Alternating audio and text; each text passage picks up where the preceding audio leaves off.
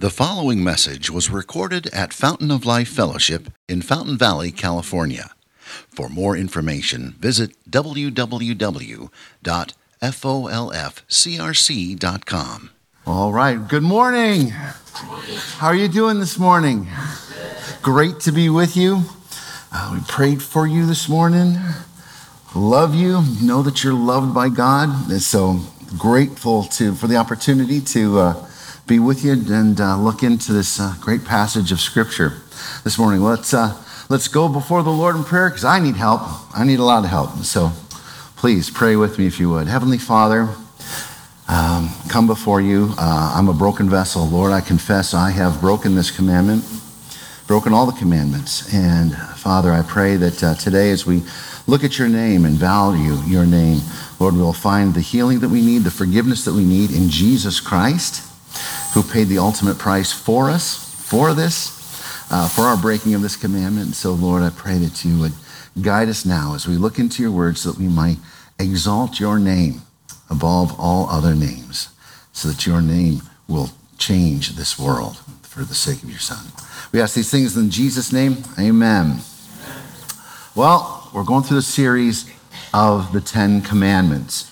And today we come to the third commandment. You shall not take or bear the name of the Lord your God in vain, for the Lord will not hold him guiltless who takes or bears his name in vain. That's the English Standard Version. The NIV has a better translation, or a more clear translation maybe. In the NIV it says, you shall not misuse the name of the Lord your God, for the Lord will not hold anyone guiltless who misuses his name. Why is this such a big deal? Really? I mean, what is it? What's the big deal if you're walking through the bedroom and you hit your small toe on the edge of the dresser and you let go with a... Is God really concerned about that? Is he really? Or if you hit you're hammering a nail and you hit your thumb instead of the nail. Is that really so worrisome to God? If you invoke the name of the Almighty just because you have bad hand-eye coordination? Is he really concerned about that? Well, the commandments that we're looking at, first three that we've had read this morning, really kind of build on one another, don't they? The first commandment says, there is one God, and you ain't it. The second one says, worship the God the way he deserves and the way he wants to be worshipped. Don't go worshiping yourself, or don't go worshiping any false gods for that matter.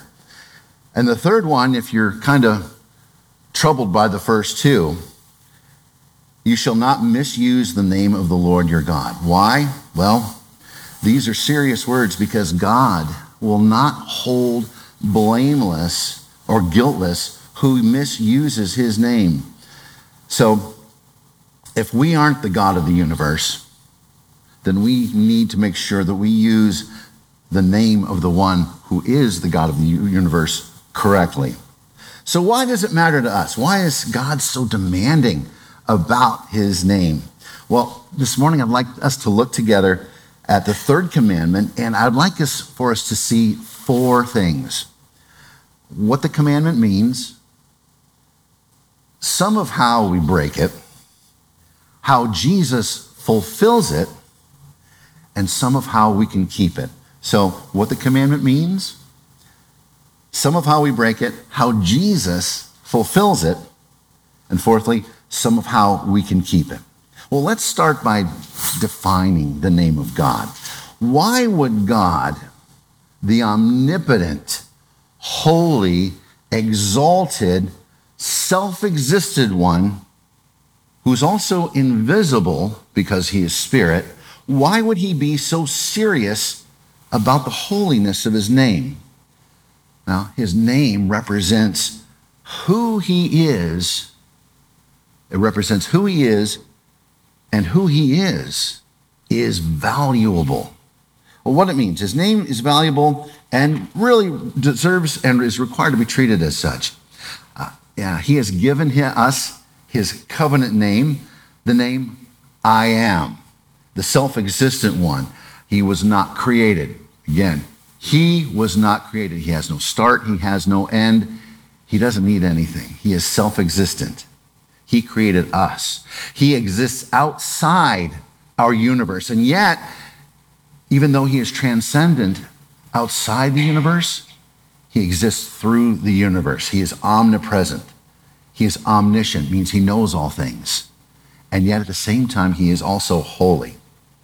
In Exodus 3, we were first introduced to God's covenant name. God was speaking to Moses from the burning bush. Remember that scene from the Ten Commandments? Charlton Heston there, you know? And after coming out of the makeup tent, he says, I must go aside.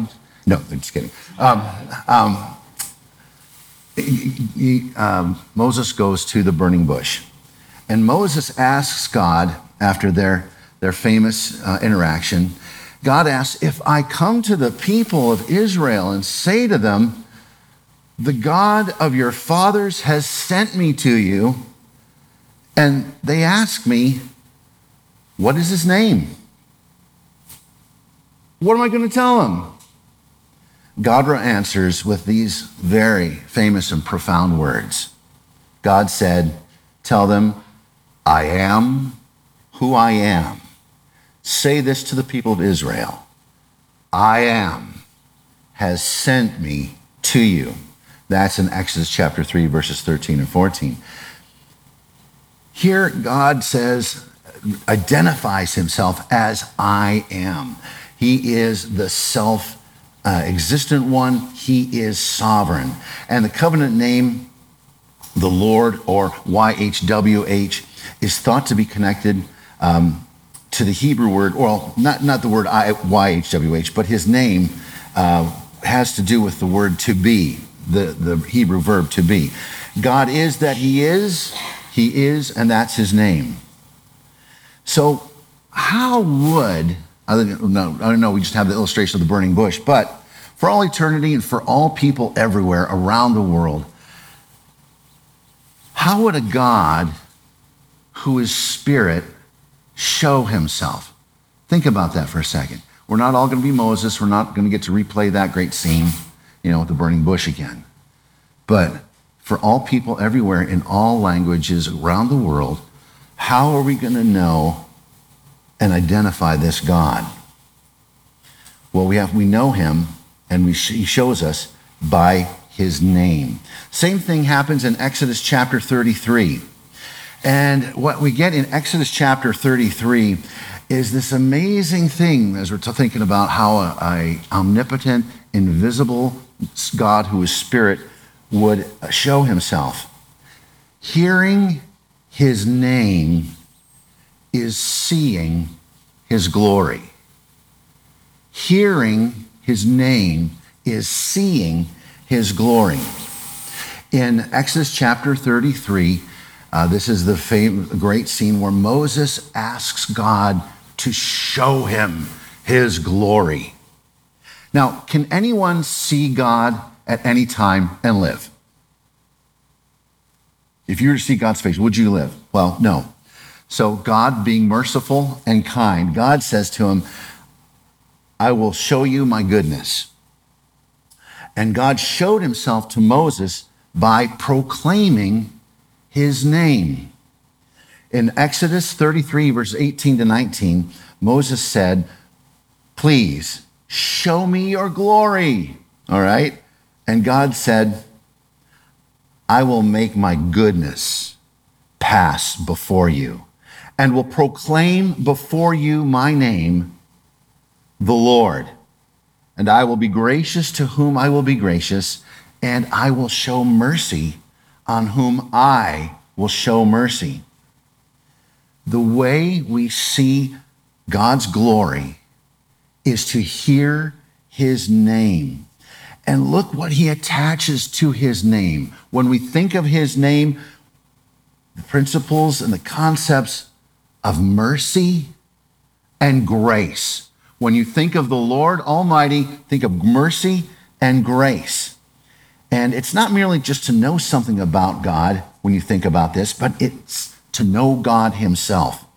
The way the holy, invisible God shows us and shows himself is by speaking his name. That's why his name is so infinitely valuable. And God even sees his name as valuable and wonderful. In chapter 13 of Judges, when the angel of the Lord, a pre-incarnate appearance of Christ, Christophany, some people believe it to be, came and speak to Manoah and his wife. Who knows, who remembers who Manoah is? They're Samson's mom and dad. This is the part of Judges where Samson is going to come onto the scene. And the angel of the Lord comes to them. Manoah and his wife see him. And the angel of the Lord told Manoah and his wife that they're going to have a son. And Manoah said to the angel of the Lord in Judges 13, 17, and 18, "What is your name? So that when your words come true, we may honor you."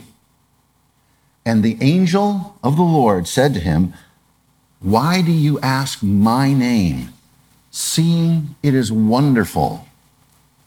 God says his name is wonderful.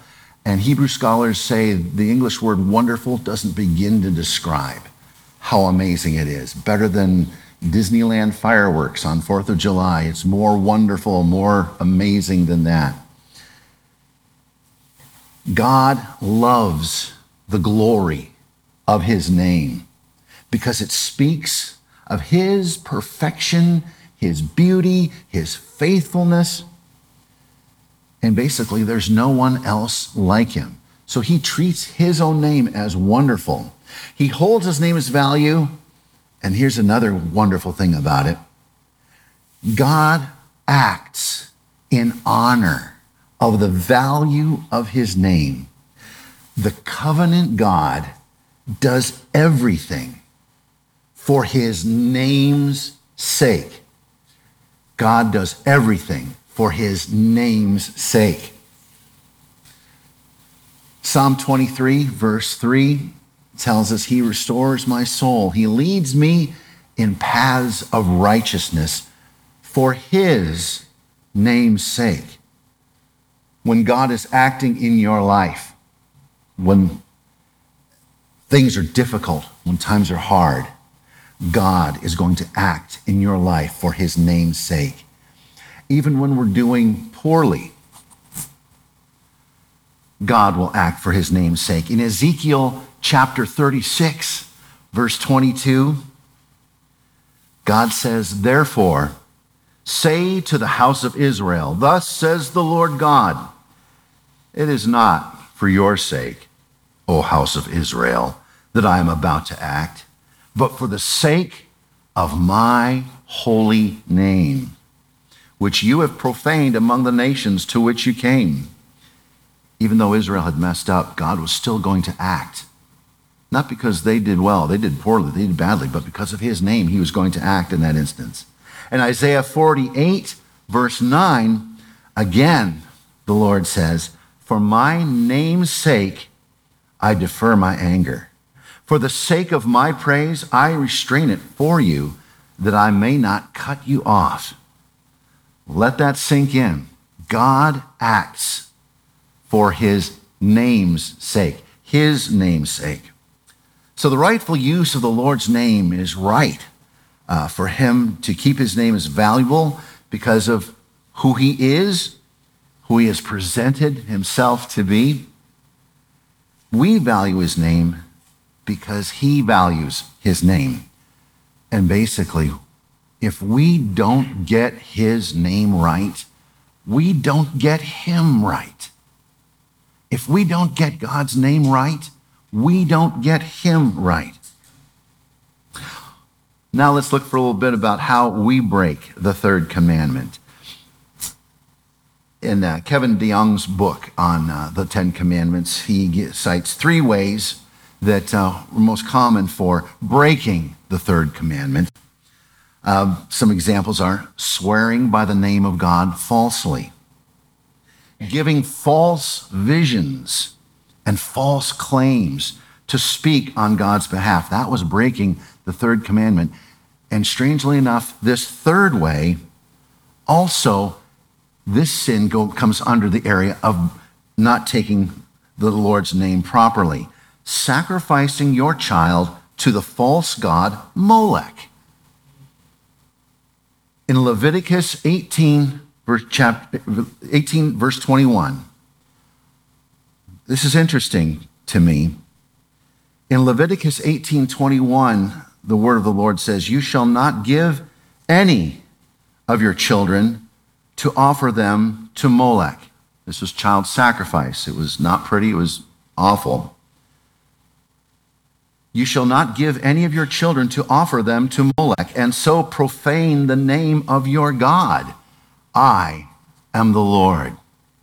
Child sacrifice is one of the ways that God sees as a way of profaning his name. This is child sacrifice. And today, the god Molech has some new names. His names are convenience. His names are health. His name is choice. That's from Leviticus 18:21. And another way that in the Old Testament was claiming to be God's people, but acting in a way that defiles God's name, breaks the Ten Commandments. When we oppress others in the name of the Lord, that is defiling his name. In Jeremiah chapter 34, verse 16, God pronounced this judgment. "But then you turned around and profaned my name," speaking to the house of Israel, "when each of you took back his male and female slaves, whom you had set free according to their desire, and you brought them into subjection to be your slaves." When we oppress others in his name, we defile God's name. And the children of Israel who had once said, "Okay, yeah, we'll release our slaves, no problem," but then said, "No, we're going to take them back." That was defiling God's name. So basically, in the Old Testament, doing evil, any evil in the name of God, defiles his name.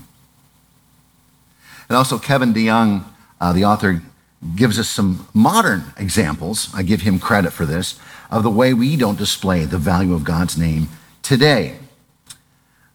And there are three ways, and then there's a fourth way as well that I would like us to look at. The first three are using God's name in service of what is false.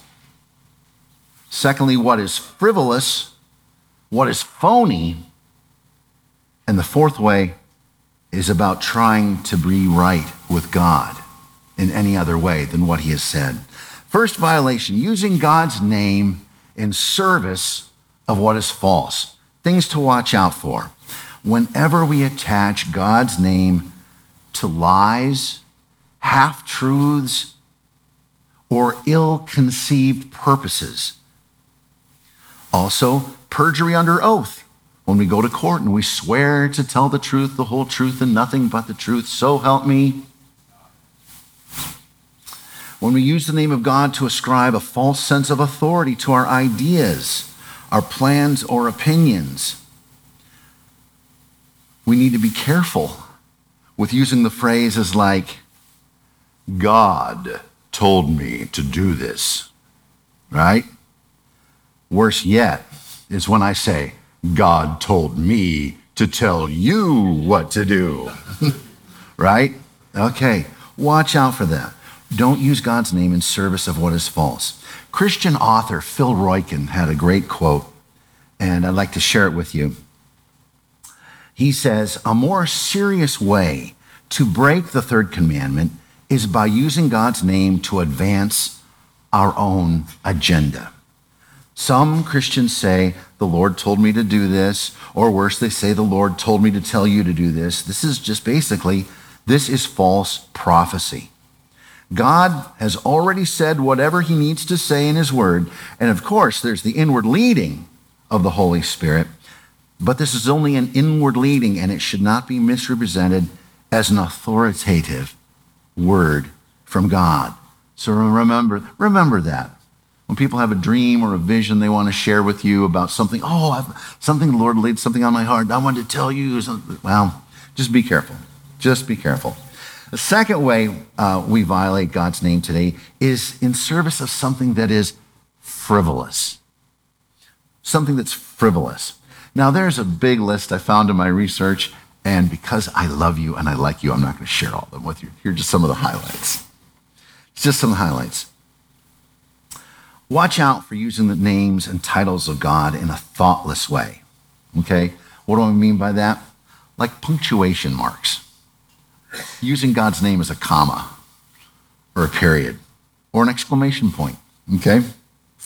Using God or Jesus Christ, of course, as curse words or as expressions of shock, outrage, anger, OMG. That would be an example, okay? Using the Lord's name frivolously also in a joke. I'm guilty of this. Is it worth telling a joke about God, Jesus, and Moses playing golf to get a laugh? Is it really? And they're all kind of tired anyway, those jokes. So don't use God's name in what service of what is something frivolous. His name is valuable. It's holy, it's wonderful. And thirdly, a third violation is using God's name in service of that which is phony. Watch about this. Think about our approach to worship. Do you ever feel tempted to go through the motions, sing the songs, pray the prayers, but you're thinking about getting your reservation at Chili's, you know, after the service, things like we've all done it. We all get distracted, and that's okay. That's okay. But when we are worshiping, doing things in the name of the Lord, don't just go through the motions. Try not to be tempted to be distracted. Also, using God's name in service of that which is phony. How does it look to the world when we're hypocritical about how we live? We say one thing and then we do something else. That's phoniness. And that's what the world sees. The world sees phoniness because you want to be living for God in God's name, and then when we live another way, you know, we've all heard stories and read stories about people who profess to be Christians, but then they do horrible things, really horrible things. So my encouragement here, we really must act, feel, and speak in a way that's proper for those who are called by the holy name of God. Just be encouraged and I'm saying this to me also, watch ourselves. Because God says in his word, in Leviticus 19:12, he says, "You shall not swear by my name falsely and so profane the name of your God. I am the Lord." And in Proverbs 30, verse 8, this is a great encouragement to guard how you live. Proverbs 30, verse 8 says, "Remove far from me falsehood and lying. Give me neither poverty nor riches. Feed me with the food that is needful for me, lest I be full and deny you and say, 'Who is the Lord?' Or lest I be poor and steal and profane the name of my God." Be careful if you have the name of the Lord. Be careful how you live. Those first three I give credit to Kevin DeYoung. And the fourth way that we can violate God's name is trying to be right with God without faith in Jesus Christ. Think about that. How would we violate the name of God by trying to be right with God without faith in Christ? What are we saying when we believe in God but don't put our faith in Christ? What's the answer? We're saying that the cross of Jesus Christ isn't necessary for us. If you try to have a right relationship with God without Jesus Christ, you're saying that the cross wasn't necessary for you, because there is only one name who made that sacrifice. There is only one name that we need to be saved.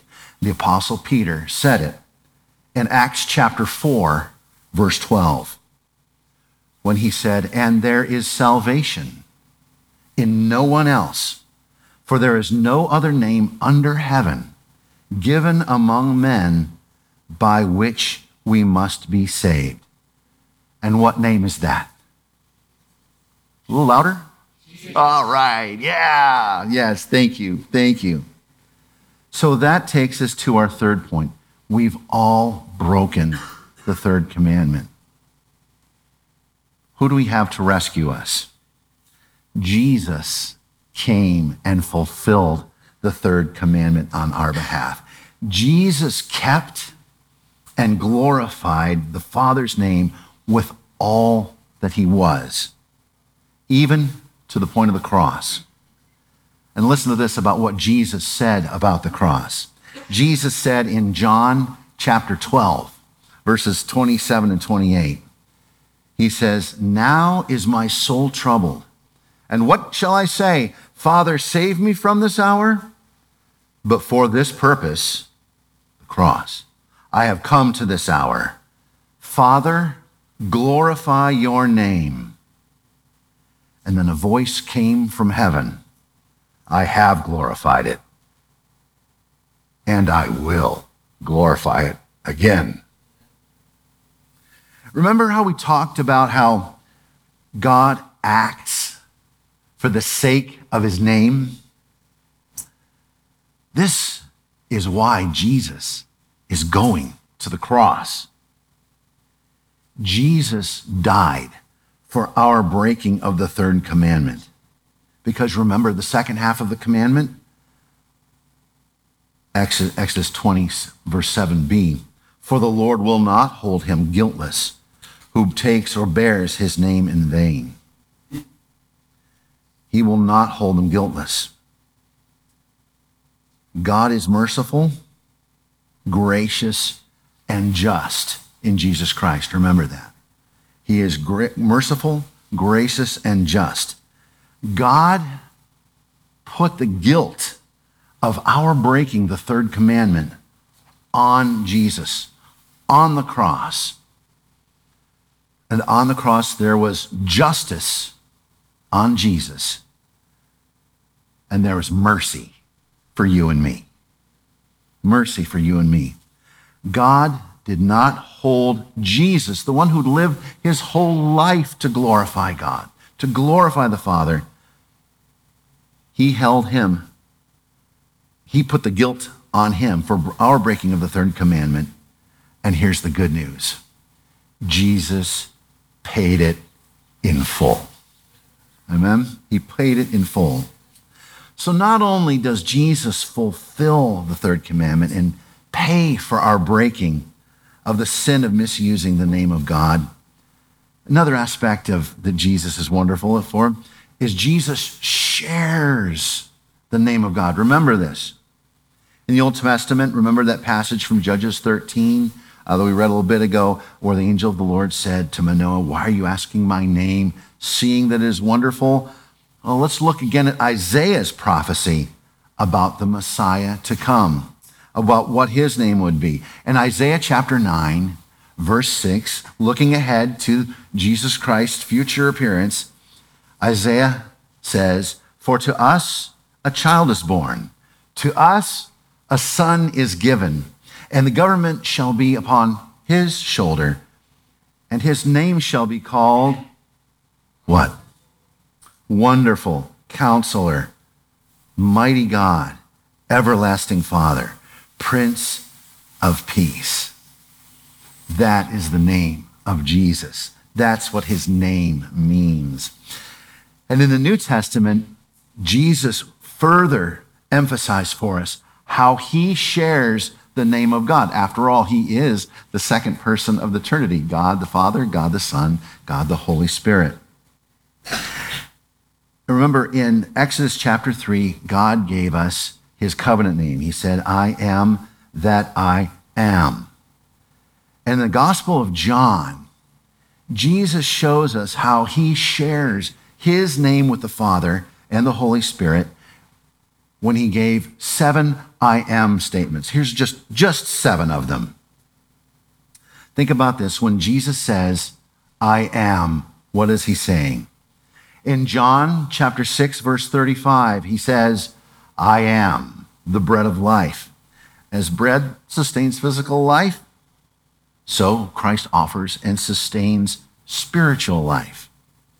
Second one, in John chapter 8, verse 12, Jesus says, I am the light of the world. To a world lost in darkness, Christ offers himself as a guide. In John, the third one, in John chapter 11, verses 25, Jesus says, I am the resurrection and the life.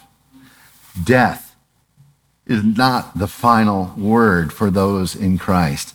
Number four of the I am statements in John chapter 10, verse 11, and in 14, Jesus says, I am the good shepherd.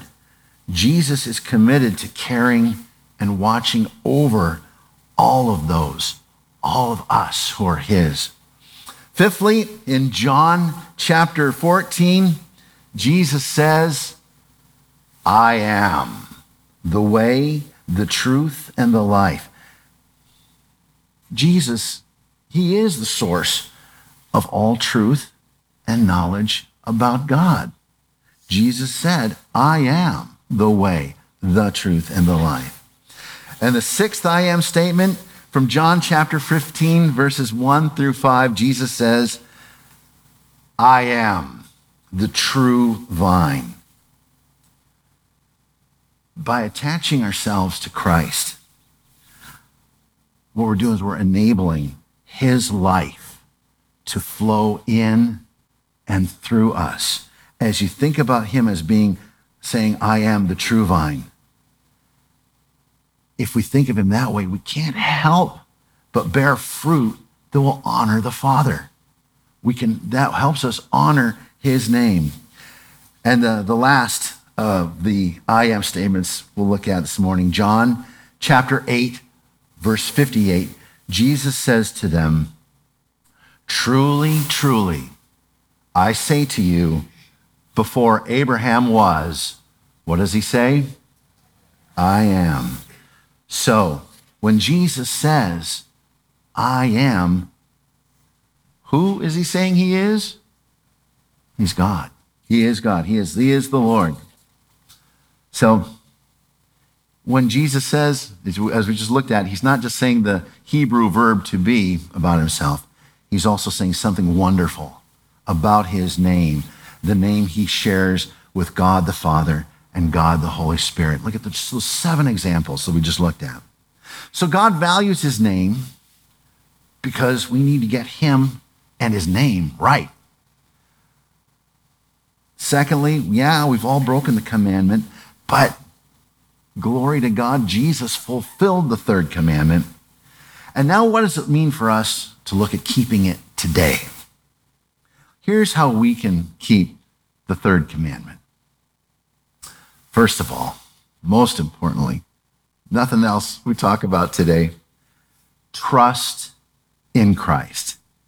Have his name on you. You see, your baptism, we celebrate on adults and kids, big kids, skinny kids, kids who climb on rocks.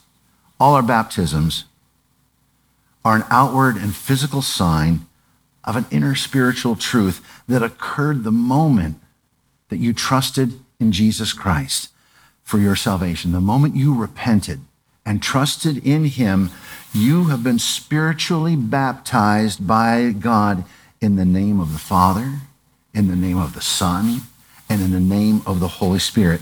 He has put his name on you as his child. Trust in Jesus and his work on the cross for you, and have his name on you. Secondly, another way we can keep the 3rd commandment is keep his commands. Keep his commands. Have some integrity because you bear his name. Have a serious dislike for the things that dishonor his name in our world and in your own heart. Look for those things that dishonor that. We listed a few examples. Of course, we don't like it when God's name is used in service of what is false, what is frivolous, what is phony. And we also don't like it when our own sin, our thoughts and actions and attitudes that don't reflect the goodness and glory of his name. But we can confess that, and he is faithful and just to forgive us our sins. Also, part of keeping the commandments, loving your neighbor, that honors God's name. When you love your neighbor, all the acts of kindness, gentleness, mercy, love in the name of the God, that totally honors his name.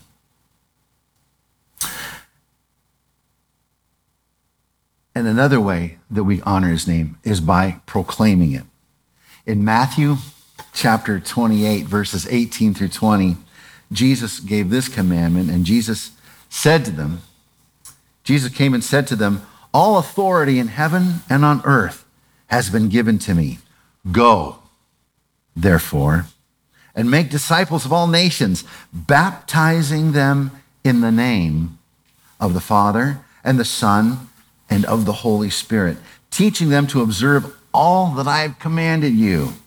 And behold, I am with you always to the end of the age." Jesus' death, life, death, resurrection, what he's doing today for sinners, for me, for you, deserves to be proclaimed. Proclaim his name. Have that courage to proclaim his name, because remember we said God acts for the sake of his what? His name. He acts for the sake of his name. So proclaim his name. Proclaim Jesus wherever you can, however you can. Also, teach and help, encourage one another, help us to obey. Help us to obey his commandments. We need that for one another. So why is the third commandment such a big deal? Well, we know a little more about what it means to value the name of God. If we get God's name right, we get him right. Secondly, we've seen some of how we break it. Watch out. Be careful. Watch out. Thirdly, we've seen how Jesus fulfills it, how we don't have to bear that guilt anymore because Jesus bore that guilt. And then fourthly, we looked at some of how we can keep it. Most importantly,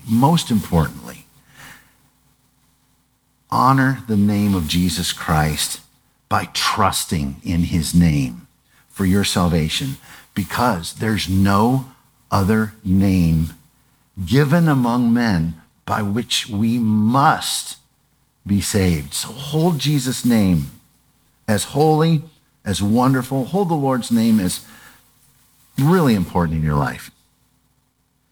And I just want to conclude with Aaron's blessing. In the Old Testament, God wanted his name to be upon his people.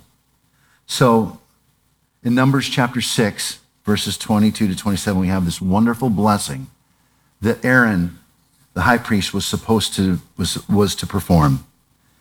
In Numbers 6, verse 22, the Lord spoke to Moses, saying, "Speak to Aaron and his sons, saying, 'Thus you shall bless the people of Israel. You shall say to them,'" think about these words today as the Lord puts his name on us. Verse 24 says, "The Lord bless you and keep you. The Lord make his face to shine upon you and be gracious to you. The Lord lift up his countenance upon you and give you peace.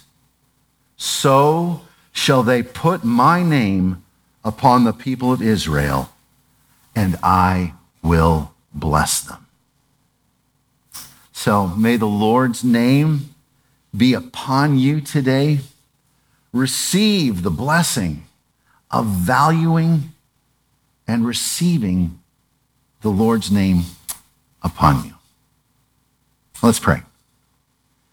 Heavenly Father, we thank you for the glory of your name. Thank you, Lord, that you act for your name's sake. Thank you for the gift of your Son, Jesus Christ. Thank you that you've given his name, the name by which we all must be saved. Thank you that we can come to you. Thank you, Lord, that your name is a strong tower.